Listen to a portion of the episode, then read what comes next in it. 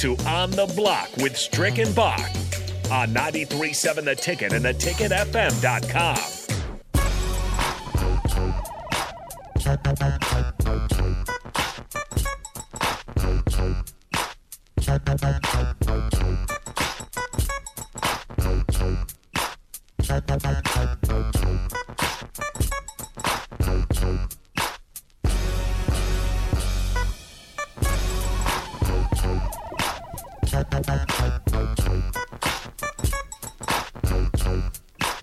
Yes, yes, yes. We're back on the block. Just want to give you a little bit, of, little, little bit the groove too, on this thirsty Thursday as we were sipping on wine and brew. Kevin Meyer, Corgan, uh, Myers Corgan Bottle came through and hung out with us. But now we're going to talk a little bit of hitting hardwood. This is our segment here. Since we're in the final stages of the first round, still have some possibilities here, and that's one of the questions we want to throw to you guys on the Sutter Heyman text line. What game and what series or what teams do you think have the most opportunity of going seven rounds? Um, this ain't boxing Strick. seven games. Which which series do you think is going to be the one that's going to get it done? Do you think it's going to be uh, the Phoenix series, or do you think it's going to be the what is it's Phoenix and the Pelicans, and then Yeah. you got uh, Denver. Denver just got closed out. Uh, Yeah. Tough. I feel bad for Denver. Um, you know, Jokic. He he he started to play a lot better, dropping major dimes out here, looking like a slow Magic Johnson and uh, dropping fat dimes and just couldn't get his team to finish. It looked very reminiscent of what I saw in the Milwaukee game on last night. It was like, I mean, they just could not buy a bucket. I mean, they shot the ball, and and I'm, who I'm talking about Bulls. is the Bulls. I mean, the only one that looked like he could even touch any part of the rim was was DeRozan, and he got a late start. And I'm talking about they had bucket naked shots and couldn't hit nothing. so they were doomed to fail that one. But um, you know that series is has been uh, set straight. Milwaukee Bucks shall be moving on after a 116-110, and I'm telling you, if Chicago could have hit anything, that that series could have taken a turn uh, in their direction going back to Chicago. So in the series we have in the East right now, Miami they closed out Atlanta. We talked about that. They're not going to play. Yeah. Trey Um, Young's taking a hit for his uh, Boy, his reputation His reputation just went lordy doo lordy doo. after expo- abs- at the absolutely top right now. skyrocketing Yeah, last year yeah. to the Western Conference Finals or Eastern Conference Finals. But and, and and you can't blame it on a lot of his his because there was players on his team that actually stepped up and did did something. yeah, You know, so I can't put the blame. I mean, they did. They put a lot of pressure on him. They beat him. They they they trapped him. They did all kinds of stuff to him. But that's what I mean. Giannis gets that every night. yeah, Yo, Jokic gets that. You know, guys like that, they get it all the time. Um, you know, and he's loud about it. Like when he's on, he's loud about it. So when he's off, you- you're allowed to tee Yeah, off on him. yeah, I suppose. Feel that. Feel that. So yeah, Miami's waiting. Miami's chilling. They're in South Beach. They're they're on the beach right now, heels up. They may be on a yacht or something with the feet, feet up, smoking a cigar, waiting on Philly to get done uh, with this Toronto series. But Toronto's just not going away. They're not gonna. They're not giving up. They're not giving in. So they're holding on right now. This game turns and goes back. Steel uh, Doc Rivers giving up the three-one lead is what the, the Hey, talk is starting to be. Listen, I, I don't want to hear no talk about Doc going to L.A. Doc is i- listen. He's on the verge of fall a fall from grace. Um, hasn't really done nothing since Boston, and and has had great teams. And when we talked about this, me and Nate, we brought this up on on the block. Um, I think maybe earlier this week, where we just said. You know, how does Doc Doc fare if they do not close this thing out in the way that they should have? Um, you know, the move that they made. I mean, listen, they they actually at this point have got the better part of the move, being that Ben Simmons ain't Didn't do a thing. right, didn't sniff, so you got rid of that. Yeah. You know, that dead weight. So, you know, at the end of the day, it's going to be interesting because, like, like I said, Toronto is not giving up the ghost. They beat the, you know, by 15. They they went in and said, "We're gonna give you this work." They're home tonight to force a game seven. Hey, watch him, watch your mouth. That's what I'm saying. Yeah. That's what I'm saying. They went in there and and listen. anytime Doc doesn't close it out, it scares me because I think he might get out coached. But that's just me talking. We already know what happened to Brooklyn. Everybody has been talking about the, you know, Charles Barkley and, and now the, you know, uh, KD is barking at each other on on uh, social media. So I think that's pretty funny. And that's it's it's cool because it. I don't know. what I would say it's it's cool. Um, first of all, Kevin Durant's referring himself to as a god, so that's that's kind of strange. It's getting kind of a weird time to do so. Uh, Maybe Kyrie should go get some more sage. yeah, need some help there. Um, but it's it's interesting how it's changed the conversation about Kevin Durant. Right, all these years, there's been this discussion: is is he taking over LeBron? Is you know is he the top player in the game? And there just might have been enough of a parallel in time to where he was second, you know, second tier to LeBron that whole time. Um, and then Giannis takes over as soon as both their, their careers are kind of on the decline. So I don't know if you had considered that for Kevin Durant, but I heard all about how Kevin Durant and Kyrie Irving, the most talented team of all time. Maybe not the best, but they're the most talented team of all time. And you got to wonder, looking at KD's career now, he obviously won those titles um, by jumping aboard the you know the best team in the league in Golden Come State. Come on the train Yeah, and ride it. Yeah, not driving the bus as uh, as Charles say, just jumping on the bus. Um, and uh, but I don't know. I, it's it's always interesting how his legacy is going to fare. If he never wins another one outside of Golden State, um, he's almost just going to always just be kind of uh, thrown in as a ring chaser for those titles and not necessarily given his credit. And I don't know. I mean, for for a long time, I mean, I, I- you still love his talent. I mean, he's the He's the pro. You know what the what the games become is partially because of him. Now, now everybody wants a seven foot guy that can do it all, right?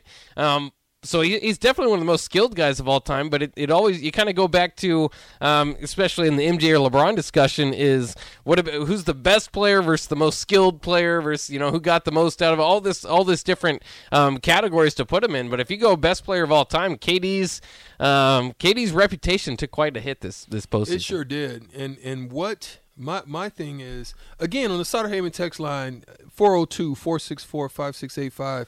Who do you think what series? I mean pretty much it's in the Western Conference right now.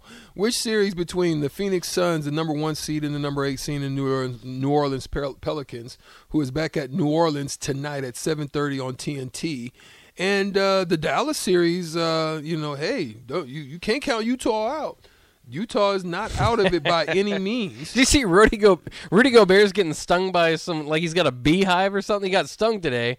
You're just going, man. Did these guys already mail it in? Like because there's been rumors about them blowing it up if the Jazz don't do well between him and Quin Snyder and uh, William, uh, you know, and, Rudy Gobert and, and Donovan there. Are they already just moving on? I don't think so because they're you know they're in Game Six. But my goodness, I mean, 10 o'clock on TNT, we going to see. How about that? yeah, there you go. uh, Dallas, Utah at 10 p.m. on TNT, and we going to see. That's all we can really say about that Yeah. because, uh, li- like you're saying, I, the heart of this new generation, uh, I can pretty much, I can basically see a mail in.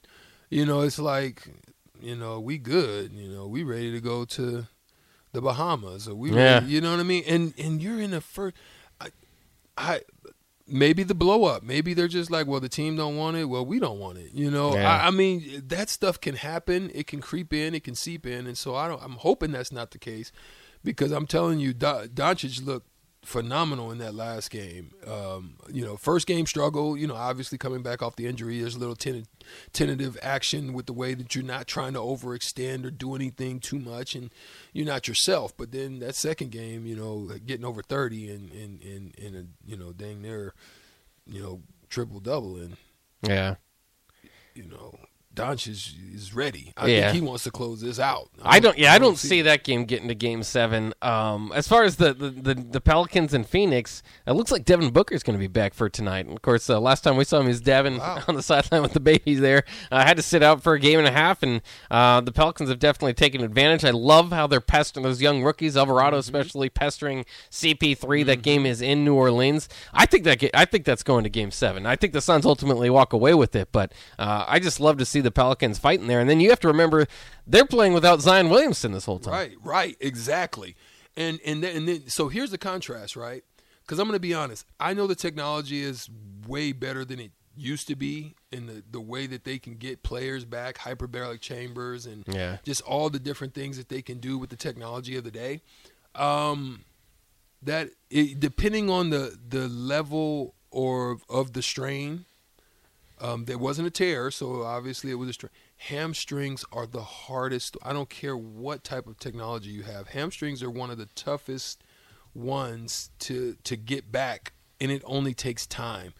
In that shorter span, that's where I'm checking his heart. I think this is a heart check, and he's basically saying anything I can give, even if it's some distraction or changing because yeah. you've got to change your game plan. I, you've got to assume that if he's coming back, your game plan and your defensive strategies have to make an adjustment, even if it's decoy action, mm-hmm. to basically create more room and space for those other guys to be able to maneuver to get the win. Because what you're what they're trying to do is they're trying to get this win so they can get more time off. Right. They don't want it to go seven.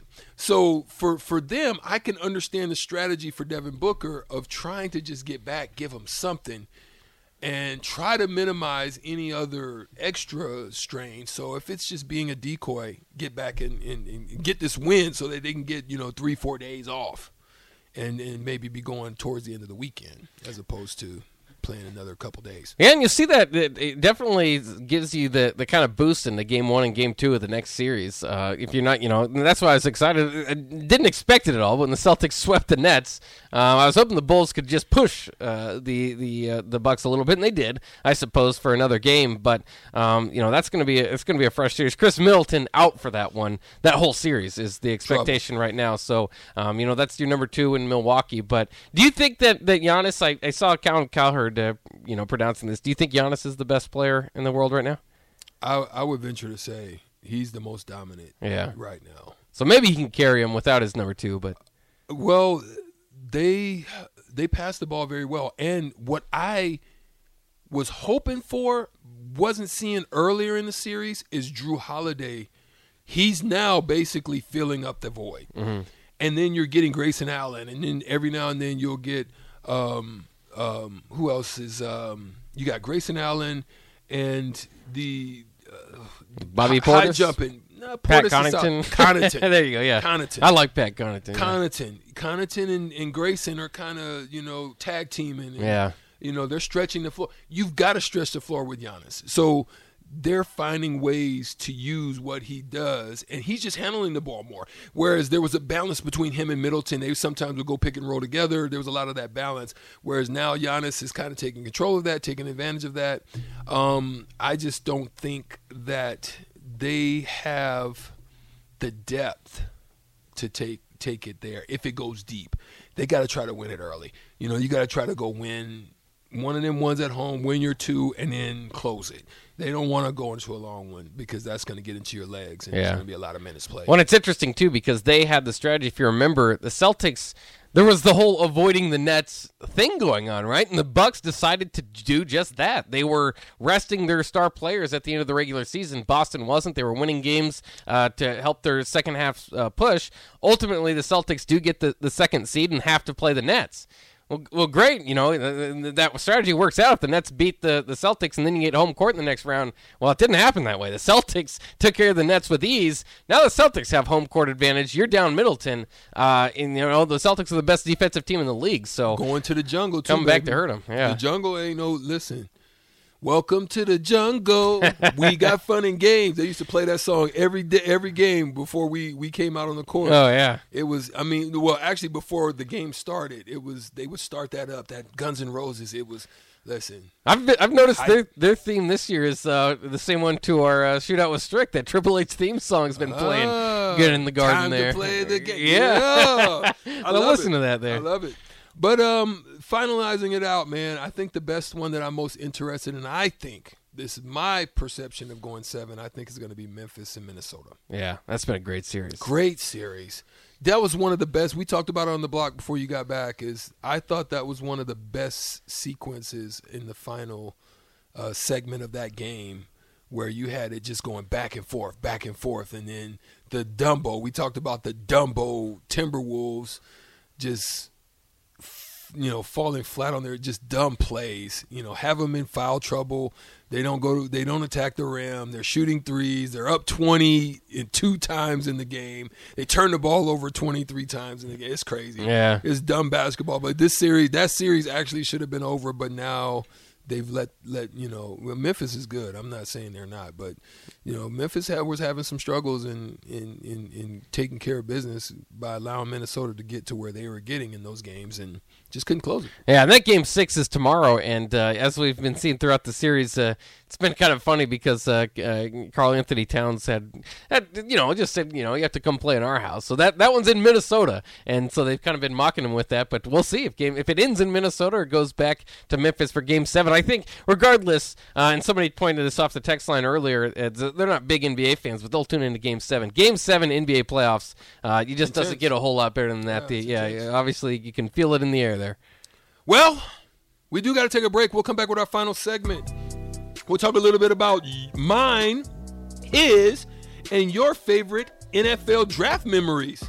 Since the draft will be tonight, we'll be back on 93.7 The Ticket, theticketfm.com. You're on the block with Strick and Bach right after this.